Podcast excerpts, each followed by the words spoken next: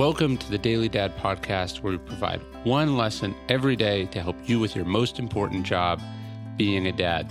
These are lessons inspired by ancient philosophy, by practical wisdom, and insights from dads all over the world. Thank you for listening, and we hope this helps.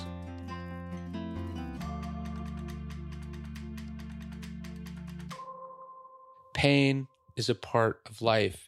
Oh, how you wish you could make sure they never suffered.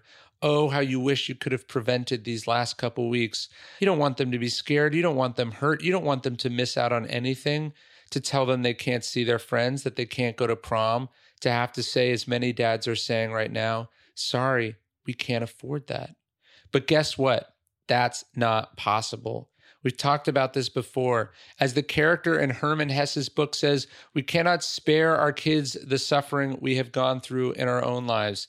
We cannot prevent them from suffering at all because suffering and pain are a part of life. Our job as fathers then is what? It's to raise kids tough enough, loved enough to deal with what life is going to throw at them Remember what Frederick Douglass said a man who experienced pain and whose kids and grandkids did too. It's easier to build strong children than to repair broken men. So think about that today. Think about toughening your kids up. Think about preparing them for an uncertain time because that is the one thing we know for certain. Things are going to be tough. Things will go wrong. More pandemics and emergencies and recessions and heartbreak lay ahead.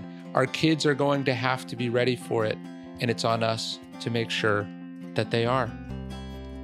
You're listening to the Daily Dad podcast, one meditation a day inspired to help you do your most important job, which is be a great father.